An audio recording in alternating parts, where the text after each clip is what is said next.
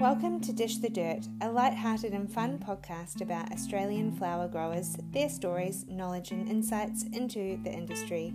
I'm your host Rebecca, and each week I speak to a different farmer and get them to dish the dirt.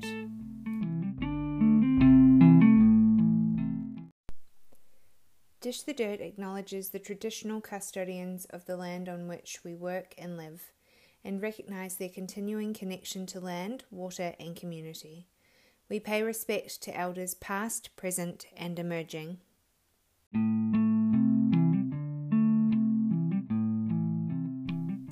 Hi, gosh, it's good to be back for a bonus episode of Dish the Dirt. I've missed chatting on here. It's only been a week, but I have missed it.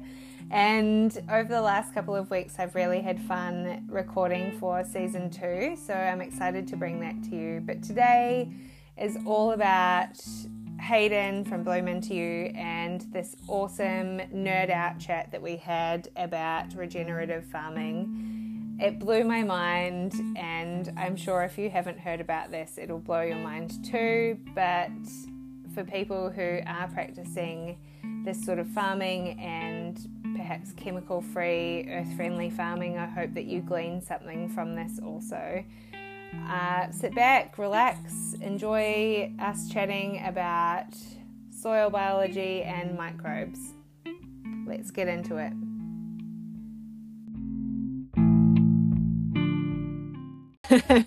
How you going? Yeah, good. Thanks. Good. Yeah, good. Yeah. How's your season going? Uh, it's warming up. Okay, it's going good. Yeah, Yeah. nice. Um, just waiting for everything to jump up out of the ground Yeah, cool. uh, in a big way. Yeah. Yeah, nice.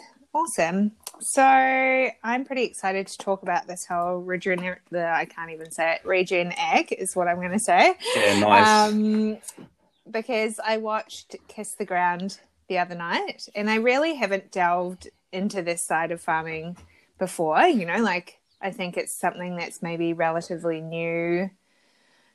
Is it in like in Australia or around the world, or is it something that's been around for a while and we just haven't known about it? Um.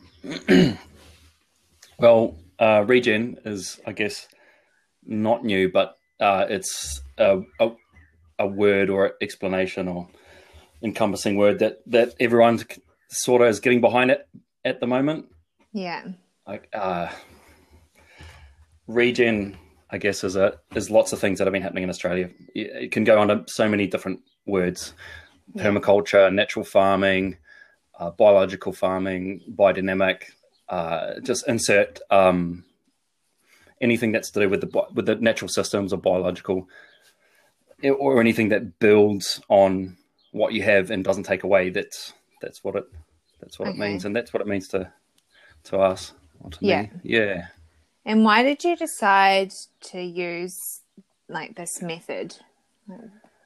Um,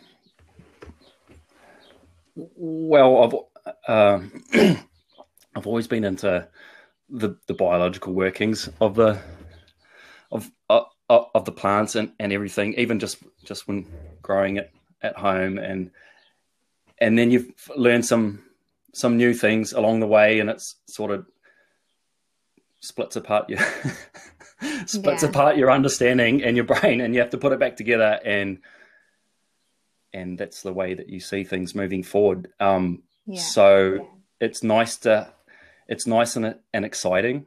That's h- how I find it. I love. Uh, it's a whole new world to to dive into, and it just keeps getting deeper. And I just get so much satisfaction of out, out of growing that way. Um, Yeah. Yeah, it seems really broad and do good by nature, but it really is technical, eh, but easy on the in in the same manner. I think with the right tools and processes. That's the Yeah. that's the way. Yeah, that's how I see it.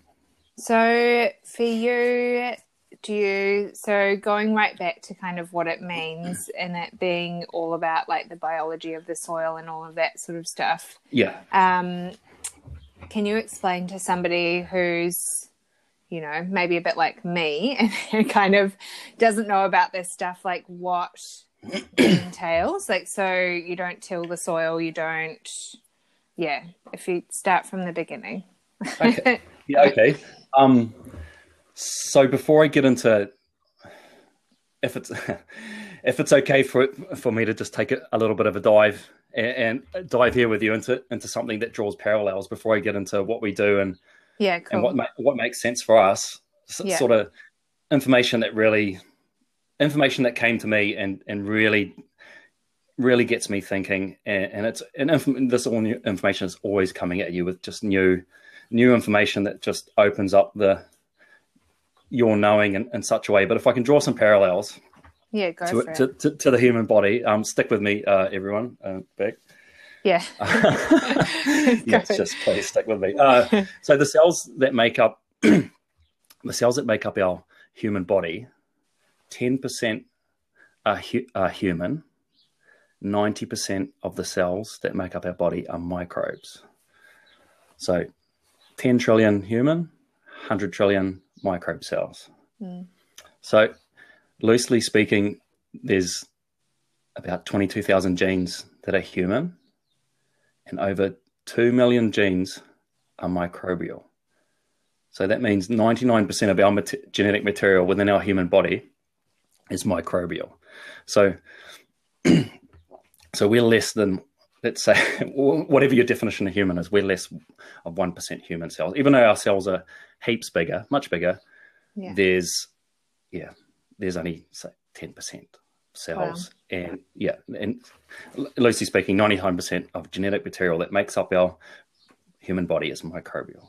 So we took away all the microbes, we would die. Or if you took away all the microbes on your skin or inside your gut biome, that's what that's what helps us function. Mm. So, uh, drawing a parallel to to things, chemicals and stuff that we don't use, it's it's a bit of a no wonder that harmful chemicals like uh, the popular one glyphosate is an antibiotic, which mode of action is through the microorganisms organisms Shikimate pathway. It's it it has the ability to directly affect us or directly kill us. So if you're thinking that uh, ninety uh, percent of our cells are microbes, mm. cells, and 10% are human. And then chemicals that attack mic- microbes, they're, they're, they're affecting us and through the food chain and wherever that you might find chemicals that are unsavory for microbes. I'm going pretty a little bit might be a bit deep here, Beck, but stick no, with me. It's fine. No, it's stick, good. Please stick with me. So I'm looking I'm looking out the window. yeah, I've got the, the curtains open here. I'm sitting at, at, at my desk. Yeah, nice. And I'm looking out onto the land, and everything that I see on the land, not in the sea, above the ground, biodiversity, so different forms of life. Everywhere in the world on the land, we roughly see 10% of biodiversity. So 90% of the land's based biodiversity is below ground, so below your feet. So 10% is what you see. Every single, it, it, all the biodiversity 10% that you can see, yeah. 90% under the ground. So yeah. that that tie, ties ties back to my perspective on on on the way that we do things here because it just sort of opens up the the world in a whole new way and once you once you know this you sort of have a you you might not understand or be an expert at everything but you definitely mm. know there's a lot of lot going on and a lot of very important stuff, symbiotic relationships and uh, etc. going on underneath the ground. So it's yeah. all happening there. So if I'm uh, doing things, so coming circling back round to to something that you brought up with tilling, if I'm circling back round to something that is lowering that life, the the biodiversity within the ground, I'm stopping key functions, uh, normal natural functions that help support plant life or build it quicker or uh, help with the carbon exchange or the, the nutrient cycle. Yeah. So that that's that might be a bit of a, a wide net to cast and no, maybe a little great. bit to take on, but it it really is about the way I see it and the way we see it. It's really holistic. It's more than just going looking into soil or looking into what fertilizers we're using. It really does circle back into a real holistic view. Like um, one more factor that I, that I love is phytoplankton, yeah, um, is a bunch of microorganisms within the ocean Yeah. that produces fifty percent of our oxygen. So they're microbes. So every yeah, wow. yeah, every second breath. Yeah. So, starting with that as a base of just understanding or knowing, or at least having some concept of idea of how much microbes and and fungi play an important role within the whole world, it's really exciting and cool to find out what relates to what we're doing or flower farming, and Yeah. just super super exciting. Um, yeah. and just yeah, and just helps foster that that passion so much. I'm yeah, you can probably tell I'm probably a little bit uh, too passionate. No, no, it's good. I'm super passionate. I'm just, it And, blows my mind to know that they're, you know, I've never looked at the soil this way before, to be honest.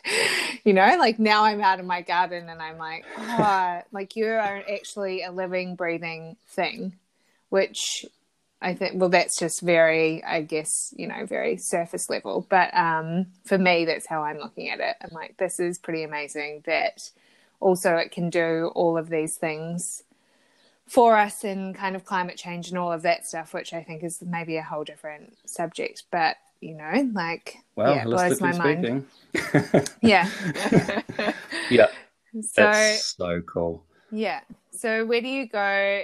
Like, how did you learn about this? And how did you know that this was sort of how you wanted to farm? Is that the right path? Yeah, that's that's on? a great Yeah. question, Beck. Um, I didn't. I always had. I'm always diving deeper. So what I might have, what I might know two months ago, six months ago, a year ago, is is always changing and developing into that sort of your own line of thinking, or just accumulating all the information and putting it into some sort of comprehensible story that you can use within your life. Mm. Uh, well, I I didn't initially. We didn't initially set out to be to be uh, super regenerative. Regenerative, yeah. but we were doing it. We we already had that in mind by nature with uh, biological inputs. Um, yeah, and uh, and not using harmful harmful chemicals and try, and trying to look for things that were not harmful to some of the environment, like like bees and insects and and, and stuff like that. So Mm. we just came to an understanding that that's what we were doing, and and regen really stuck with us as a as a nice way of not really trying to define something. It's more uh, by what you do. It's more about the outcome. Are you Yeah. are you building on natural systems and the environment and uh, cranking up the nutrient cycle and and storing a bit of carbon while you're at it or are you doing something that's opposite and and not performing those functions or taking away from the envi- environment so that was a really sticky point for us with the with the word it was just, it just seemed really fitting at the time Mm. uh, being aware of it and and in the broad sense of cropping and grazing, which I'm super passionate about too, and uh, have a broad set of knowledge about that, which we don't apply here, but it's just uh, great to have a whole understanding on that. So Yeah. yeah, the, uh, the, I guess if you wanted to niche it, it would be really bio- biologically focused, which the outcome is regenerating. Yeah, Yeah. if that if that makes sense, Beck. Yeah, it does. And what are the benefits of farming this way? I know, like, you know, storing carbon, all of that, but I guess for somebody out there who's thinking, well, maybe why shouldn't I use Roundup because it's easy and it kills all the weeds? You know, like, what are the benefits for your flowers, for your farm in doing it this way? Yeah. Um, yeah. So building natural resources. So things that stick around and and give you your plants and whatever you're growing in the system a bank of natural resources that you're they're accumulating. It's kind of cost effective. Mm. It's a dollar saved it's better than a dollar dollar earned. Um, so, for instance, if you're looking after your soil microbes, the the plants the plants that you grow yeah. really call upon different microbes by excreting sugars into the into the soil below, and whatever sh- specific sugars that they excrete call upon different microbes to perform different functions, and also the the mycorrhizal fungi as well. So they're performing a lot of functions for you that you don't have to you have to manage in a holistic way, but you're not trying to uh, perform these functions yourself or give the plant what it needs at the exact time where you, if you're using a broad N- NPK program that you would be. Hmm. Um, so crossing over to to fungi. So when you have plants on the ground don't have access to a lot of fungi or mycorrhizal fungi, mm. the, the, the plants have to rely on just the roots that they have. But when they get teamed up with the fungi and there's heaps there, that it, there's there's just some some incredible things that they do. The fungi, the the the plants allow fungi to infiltrate their cell walls and the, at, at the point of roots and and grow inside them. And if you looked inside them with a microscope, they just look like little trees or part, parts of a lung, for instance. Wow. And they join into them and then they extend out into the, the broader network. And then suddenly you've got 10 times the the surface area to collect and do the and do the work and and and cycle those nutrients or pick up those nutrients or so if if you thought about your roots as a blanket a mm. size, a certain size, you've suddenly just times that by 10 of things that can come in contact with it just yeah. by having a healthy fungi in the soil. So that's really amazing. That's really cost effective. And things that chop up that fungi or uh, kill it off, say, or just don't support it, or then you're losing that ability to to basically have the power of 10 for free. Yeah. Incredible. Yeah, yeah it's and if the plants are worrying about trying to rebalance the the world below, they they're converting energy from the sun, and if they're trying to use most of their energy to create the habitat that's below to in order to, for them to to live and get the nutrients that they need, then only a percentage of that comes out the top as you know, carbon or form of a plant, and most of it's supporting the what's below to, for them to even survive. But if if there's a if that's already going on below, they can and the and the more that they cycle, the more that the more energy they can convert. That so the more they can grow and the healthier they are, and that means you get better, healthier plants, uh, you know, bigger, yeah. bigger. Let's call it bigger yields. Yeah, yeah. Yeah, incredible. So, why do you think it is that, or let's go back actually. Yeah. How do you help your soil do this? What are some ways that somebody could implement to start this sort of like biological farming or regenerative farming? Like, what's great question because yeah. that's the that's the thing with with everything in life, whether it's work or life, is is what's the process or what are the steps I can take or what what what can, what tools can I use? Mm. So for us, so we just had a, a, a soil test come back. So we get a soil test from we get a soil test from this this soil food web, yeah, and they test microbe counts, soil health, fungi, active fungi, what type of fungi there are, etc. So for us now, um, we're looking at referencing that and using our biological inputs to match that. But if I rewind it just a little bit mm. and say how and talk about how we set up the farm with all the the flower patches together yeah. to perform these functions, that might t- tell a little bit of a, a, a more easier story to understand. So when we set out when we set out developing the rows, we did uh, move at the top of the soil. We did till the soil with a with a rotary hoe. So we didn't go through there with a big uh, tractor, which would have been fine, um, mm. I guess, um, and chew it all up and put it into beds, which that would have been pretty cool because it would have made a lot of easier work because we have the intent of building rebuilding that. Mm. So we tilled the the the top or tilth the top of the soil to get it into um take out all the rocks and chop up all the uh the clumps of sod and stuff that aren't going to be for us or not beneficial to growing growing flowers and all our excuse me all our um flower rows are on pretty much on contour so it slows down the movement of water through the so when when rain comes down it mm. slows the movement of water through the landscape. So, and they're a little bit raised. So, if it gets really heavy rain, they're able to fill up a little bit. And a lot of people would, most people do this anyway, but I'll just cover it. Uh, so, that, and the taller the bed, the quicker they dry out. The lower the bed, the, the longer it keeps the water. So that's how we set that up, and then we put drip irrigation in, which we and we use what's termed as pulse irrigation, mm. and that's because we had really hydrophobic soil at the start, which means it, it doesn't really hold on to water and it sheds it mm. quickly. We water in short intervals during the days for all the to get a seeping effect effect through the through the soil to match the the transpiration rate.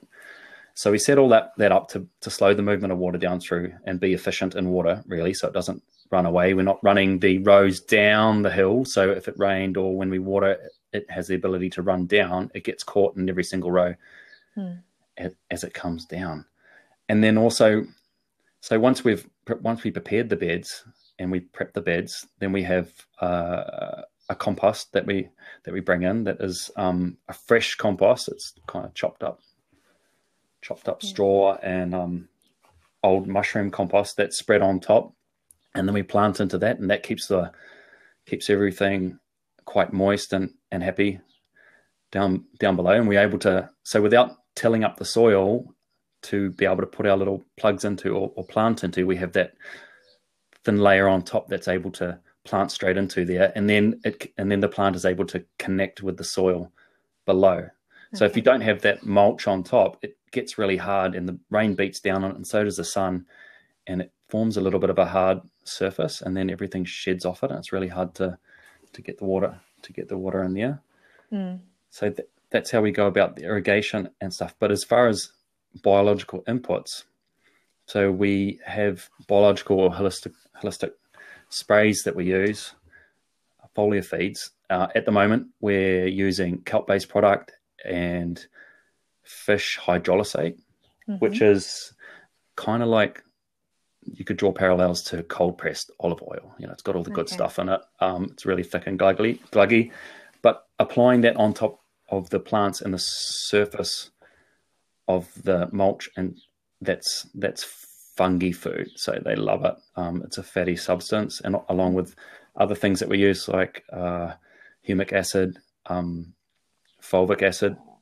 Humic acid um, helps helps facilitate that that also. So um, that's what we're currently using now, yeah. which which helps feed the microbes but we're really leaning into feeding the fungus at the moment because we have we have lots of fungus in the in the soil, but a lot of it's asleep. It's not awake.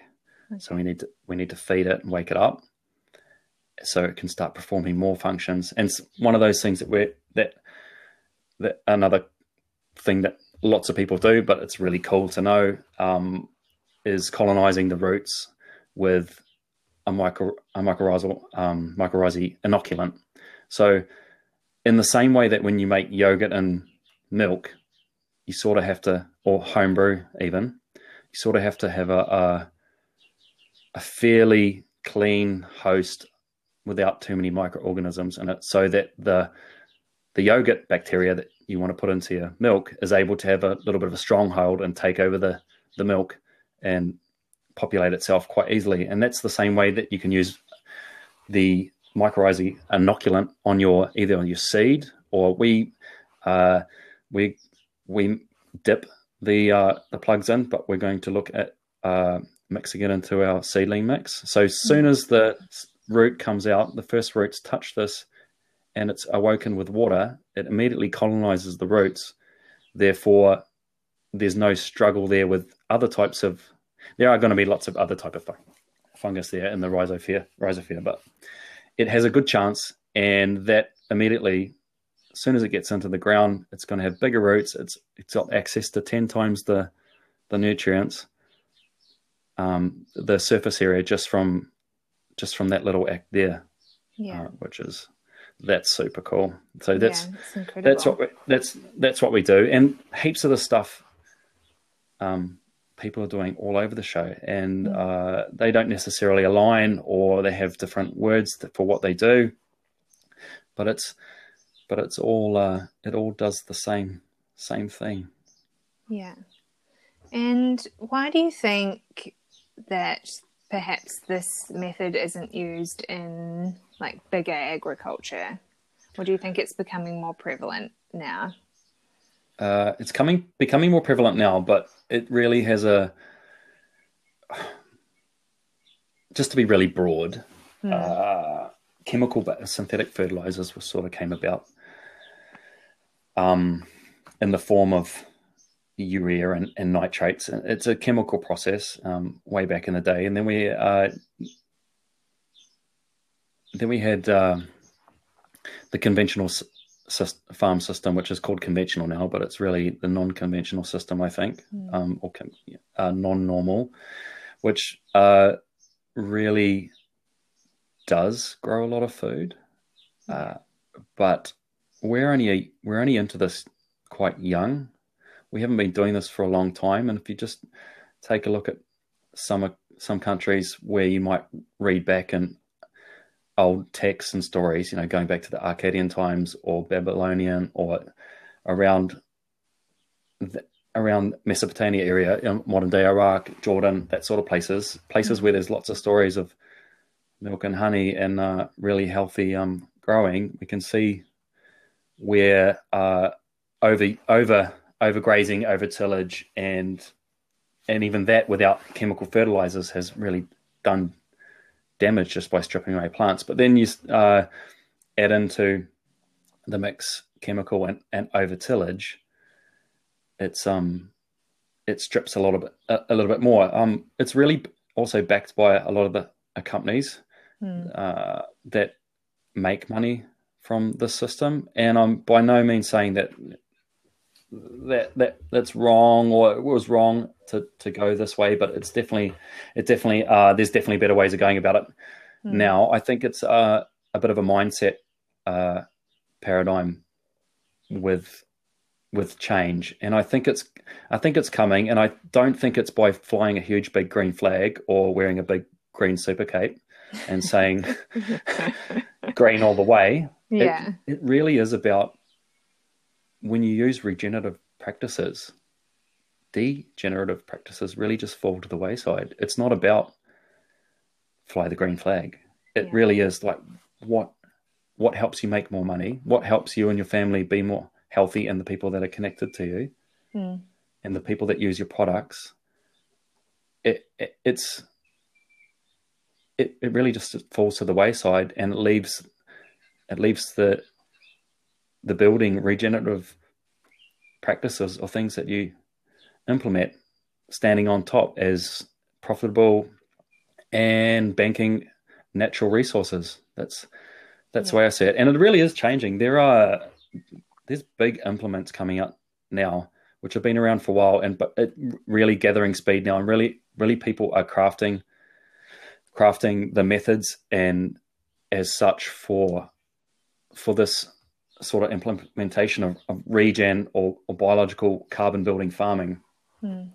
there's really big options now. Like uh there's there's seeders that don't disturb the ground. You don't have to till up the ground that doesn't turn over the ground. Admittedly you have to ch- change change your processes of course. Like uh you wouldn't go spraying it off. You're probably going to be incorporating grazing to bring to to eat down the the last crop or the cover crop low enough and implement um, good variety timing so you're able to seed directly into the into the ground without spraying it off or or, or tilling it up. And there's there's so much new cool stuff coming out. So a lot of common practices to spray off the finish of your of your crop, or even if you cover crop, which is cool. Which is the more living things that you have, the more energy, energy exchange into the ground, the more you're going to keep the microbes and fed. Mm-hmm. So uh, you, you you have the options now. You don't have to spray off and kill off with glyphosate or or something else. You have the option to. There's big super machines now, even small ones. You can do it by hand, which which are called roller crimpers or crimpers, where the cover crop like a rye or ryegrass or oat is crimped in such a way at a certain point in its growth life where it's uh, at the end of its flowering cycle or coming into its flowering cycle, just about to set set the seed, and it's really it's really uh, and fully invested in flowering or seeding, and it mm. doesn't really have the ability to start revegetating. And it's crimped at that point, and that just lays down flat, and then people are able to uh, seed directly into that. And I'm talking about big broadacre stuff. Yeah. And it keeps the ground covered. The roots are still there, and they're not. Yeah, they're not getting burnt up. Yeah. And that's just some of the stuff that's around now. And I think we have um, some of. I think we might even have the the first Nash, uh, internationally accredited carbon credits and and on farms oh, here have just come out now. That's awesome. Yeah. Yeah. Which is That's really one of my questions. Actually, it's really cool. Yeah, I yeah. like that. Yeah. Yeah. So for you, when you're changing a bed over, just you know, like say you're finished with your spring crops and you're planting your next ones. Yeah. You just go and lay, just so I've got it in my head. Yeah. yeah. For people who don't understand, you would just, how do you pull them all out without disturbing the soil, or you don't pull them all out? well, it depends. Um, some things just sort of come out. Yeah. And have a small root mass, but preferably it's easier and more beneficial to cut them off at the ground level. Okay. So we'll so say if there's you name it, like uh, say if there's Celosia just growing there and then it's mm. finished and I come through there and I cut every one off at ground level and admittedly do some weeding because we're in the early stages now and the more you do a no-till the more the less the less seeds are at the top of the um, soil in the seed bank that begin germinating so the weed pressure does get easier. Yeah. So we cut it off at ground level, so that leaves the roots in the ground. Everything everything underground is still having a good time and uh, feeding, but the, although that uh, the energy exchange has gone, you've left organic matter in the soil. And then mm. plant around that. So we might either plant directly around that, or we will put on a thin layer of compost, mm. and then we'll plant straight into that. So I'll rip back the uh, the drip lines, mm. put the compost there, spread it over, uh, put the drip lines back, and then plant straight back into that, uh, and and that's how we roll. Um, yeah, it might get uh, some biological fertilizer, but uh, last season we I, we only did it twice at a really uh, low rate. Kind of mm. the stuff that you see in the same similar stuff that you see in Bunnings called Rooster Booster. Yeah. So, yeah. Um, so that's the the granular stuff that goes down. Yeah. And and then we're back into it. And then I might well that will that will get a spray at a certain stages with whatever is necessary for the time, but mostly it's kelp and humic acid, which humic acid doesn't really come out uh, when the flowers are coming because or when you need to have nice color because it's um black and staining. Mm. Um yeah, but yeah, then we can change. No, no, we can cha- we can change that over for fulvic acid, which increases the the the uh, the ability to uptake nutrients to from twenty to, you know, maybe let's say just twenty five percent uptake through their through the leaves through foliar feeding. So that just mm. that just helps bump that up, and and then again with the fish hydrolysate um, where we need it, but that that's not uh, that won't be used as uh, uh, every week or every second week. That's uh, maybe at the moment we're going to do that twice a season, and then when we retest, we'll see what sort of results we got. Whether we need to um, go a bit harder with that um, and just see see how our fungi is and what, what our ratios are and what's awake and what's still asleep. Yeah. So that's how, how we do it. And then admittedly, there's a lot of weeding back.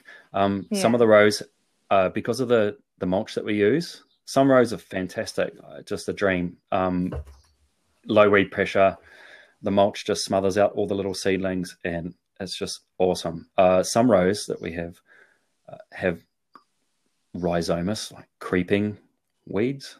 And when I put mulch on the top of that, they just say thanks, mate, and then they just go sideways and sort of take over it in a in a big mat. And that's just uh, we're going to have to smother those out with paper or or some sort of biodegradable product.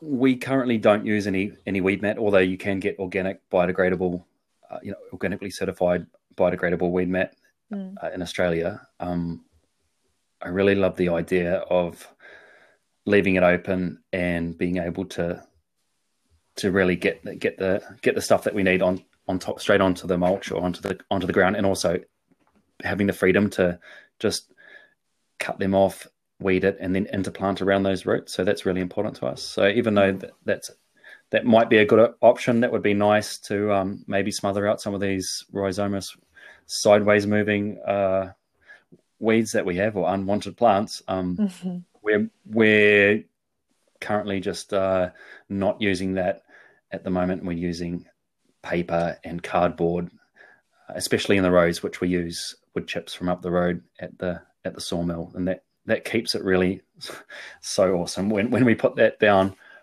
so uh, holding retaining so much moisture under underneath the the foot foot rows, and when you just mm. move the mulch away, so we use a bit of newspaper if it's a bit weedy, and just put newspaper or cardboard down that we pick up along the way on our deliveries and and then lay that mulch straight down, which we need to do another round of that this year. But that that's yeah. really cool. And when the rain comes down, that it, it breaks it up and it doesn't smash the ground and make it really hard. So if you can imagine, under the waterways too is quite friable and nice, and and the and the wood chips are there are able to be uh, hosts for fungi and and yeah, it's all it's all good stuff there yeah, next awesome. to each other.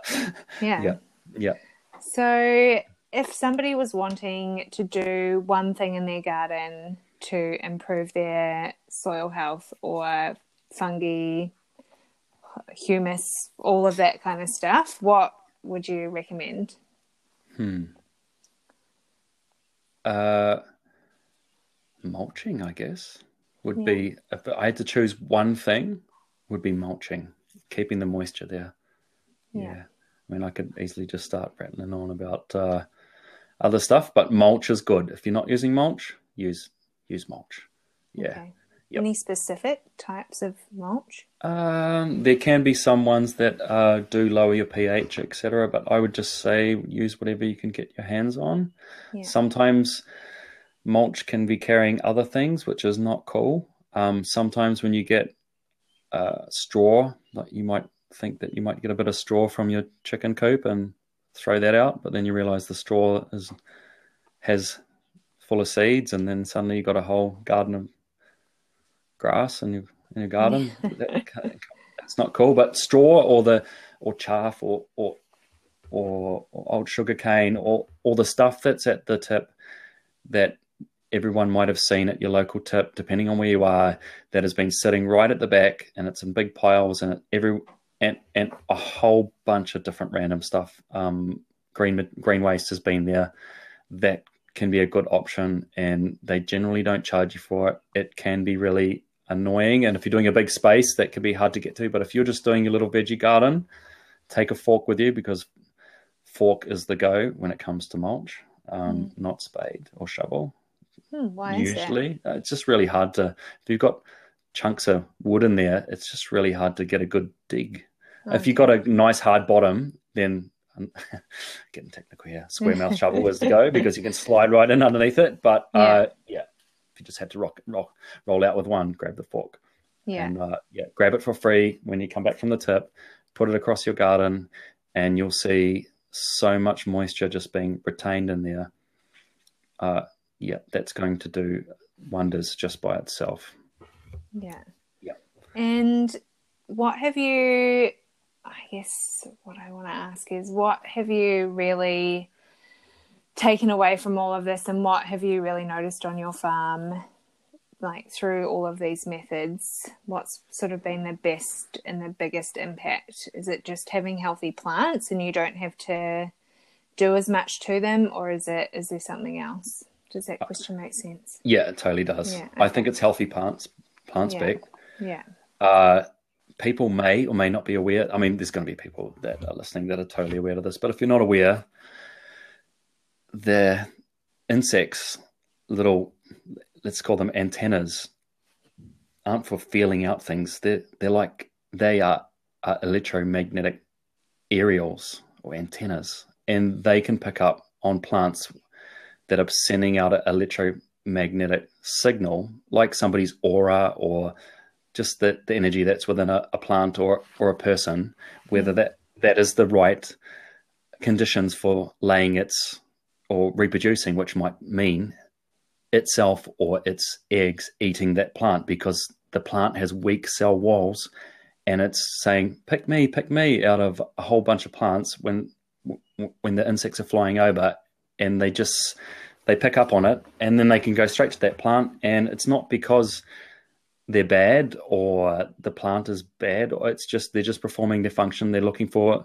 the garbage or something that's easy with weak cell walls to be able to break in to start eating and start reproducing so the healthier your plants are they they don't even they don't even look at at at, at food and in some cases the chemical makeup is too much sugar or let's say the Brix reading is high which mm. can also make the insects sick inside. So they just don't even come near it. It's not like they want to. They just it's not even doesn't even register them that they should be even taking a seat on that leaf and and taking a eat. Or if they do, they go, "This is not for me," and they and then they cruise off. Yeah. Yeah. So yeah. that's that's been cool um, to see, and we do uh, Brix measurements, which is kind of makes you feel like a scientist. It's um, you can use it in homebrew too. It's a refractometer, and you squeeze the the leaf onto the glass, and you flip down the the glass plate, and then you hold it up into the into the sun, and that will give you a, a sugar content or a Brix reading. Oh, wow! And that tells you uh, how much how healthy your plant is. So yeah. if you've got a really low Brix reading, that might not be so healthy, or if it's really high, it's a good indication of it being really healthy. Like, um, yeah, and it it it it really does uh, help you help you understand about some of the the biological inputs that you use. So if you might do a foliar feed, you might do a Brix reading beforehand, and then check the uh, afterwards, uh, you know, half an hour afterwards to see how much effect did this really have at, at um, how much was immediately taken up by the plant and in sugars, which obviously crank up the cycle and sugars go down and carbon goes gets converted and everything goes round and round. Yeah. Yep. So that's been that's been good for us because what we only use neem oil at certain times if we if we need to, which is uh, just uh, a type of um, really thick gluggy um, spray that you can use that's t- taken from the neem tree and it has a systemic effect. And the only thing about neem is you have to be careful is that you don't want to be spraying your flowers or have it com- come in contact with where bees come because that can be bad for the bees and their colony. So that's okay. something to keep in keep in mind to mind of. Yeah. So have you noticed any, and this is a bit holistic, but any changes in your family through farming this way? Uh, yeah, good question. Uh, I'd like to say yes, but mm. I'm trying to think of one good example uh, in in the out in the outcomes. I think if you're not um, if you don't have any worry about maybe farm chemical, chemicals or kids touching stuff that they shouldn't affecting with their microbiome and their microbes, which are 99% of their body. Yeah, yeah. that can that helps everyone just uh, move around as they should naturally within your landscape without having sort of no go areas, except for maybe the foxies, which um, aren't great for kids to be touching and putting in their mouth or rubbing their eyes. Fox gloves. Yeah. Um, yeah. Uh, apart, apart from that, yeah, I, I, that's a pretty good I, answer. I, just feel like really. it's it's very it's yeah, it's hard to put a finger on it, Beck. It's mm. it just it just works and it's the whole picture, just like you say, holistically. But it's really hard to, to put, put put it down to put one one one changed. Yeah, down to yeah. that's a really good question because I'm totally stumped on giving. no, you've you've answered. Um, and also, Hayden, do you teach this? Like, if somebody was to be really interested in this way of farming and wanting to implement more, could they come to you and talk to you, um, reach out? Do you take, you know, does do you take anyone onto the farm to chat to them about it, or yeah, not lately. Um, yeah, but. Uh, due to circumstances, but we had uh, we decided oh, yeah, COVID. Yeah, yeah COVID. uh, we decided that that I just lo- I love sharing and teaching back. So yeah, it really learning something and passing something on just really gets gets me super fired up and passionate. Uh, especially younger kids mm. and stuff. And I really got that passion from uh, doing a little bit in outdoor education with um, with school kids and just yeah having that that passion in teaching. But yeah, we've we're implementing and we're developing ways that we can share, for want of a better word, the Bloom Into You way, how we how we roll out here and how we do things uh, on farm, and that's that's something that's that's going to be expanded on, uh, looking into the into the future, and we're looking to get school groups out here um, and develop some content and uh, and center based learning yeah.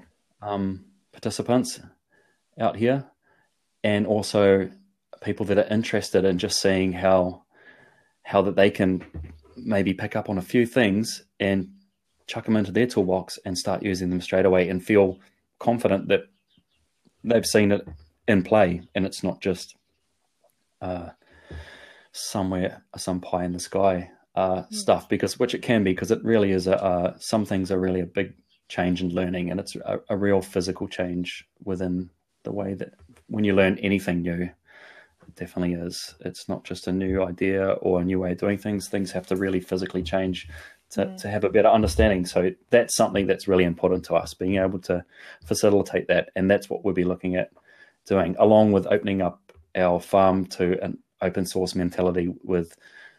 Uh, having data points or a location to facilitate research, whether whether it be uh, flora and fauna or the environmental or water uh, or the bird life, and um, yeah, that's that's also that sort of pairs up with that too. That yeah. that creates a place that's open and not um, not closed and and more about sharing. Uh, I think that lots of stuff that I've learned has been kindly, grace, gracefully, give, gracefully given to me for free.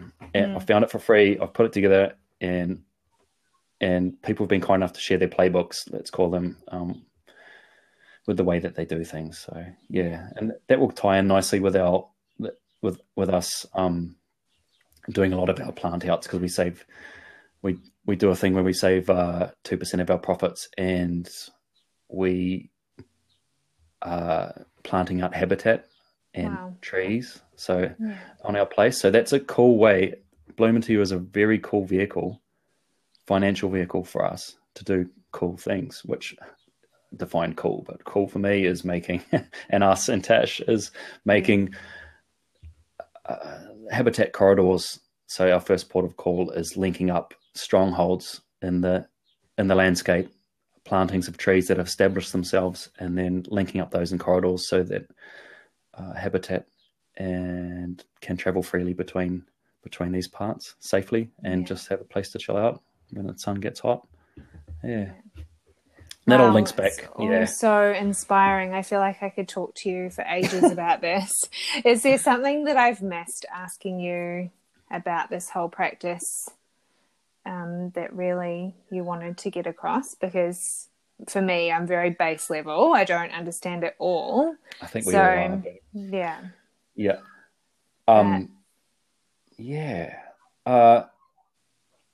I guess it's not what you missed, but I guess one thing I'd like to to touch on because you've had some, we've had a great chat and you've had, some great questions and and just yeah brought the conversation to a really uh interesting for me. I I really like it how people, consumers and florists are getting really inspired by by where their where their products come from and what they can use. And not only that, the story behind them and how they can be confident and strong in knowing the background on some of the products that they use and mm. being able to when the consumer is looking for a story and looking for a connection and wanting to know that the processes and what's happened behind everything up until say that bouquet is has been good because whenever you buy a bouquet or whenever you sit down to eat you're participating in farming. The farmer really chooses but on a grand scale it's the people and who are enjoying these things they're the people who really choose. And to be able to to know with confidence and especially for a lot of people that are reaching out to us now a lot of uh, floral event designers florists um, wedding designers they they really there's really starting to be a need for a backstory to know that things have been done in a, a certain way and and everyone can enjoy part of what they what they want to enjoy in the way of flowers in a, a in, in, in true enjoyment and knowing that it's things have been done in a respectful way and building in the environment. And it's not just uh you know chucking your nose into it like everyone chucks their nose into a bunch of flowers. Do you want we want people to know that when they do when someone gets kindly gifted a bouquet that everything's everything's really healthy and cool down to a a microbial level that's Yeah. uh, super healthy when they experience their flowers. So that's that's that's what I wanted to touch on there. And I think it's cool that everyone's everybody um, that maybe we're attracting alike attracts alike but we're seeing a lot of a lot of this um, with people that are reaching out to us which is just so cool. Uh, aligning ourselves with just people that are are singing the same song I guess. That's a Yeah. really cliche way of saying it but that that really does stick. Yeah, and I highly encourage anyone like a florist to really, you know, ask these questions and get out and talk to the farmers because I think it eventually ends up making your product so much more special. And I believe that you use the flowers in a different way when you know where they're coming from and how they're grown.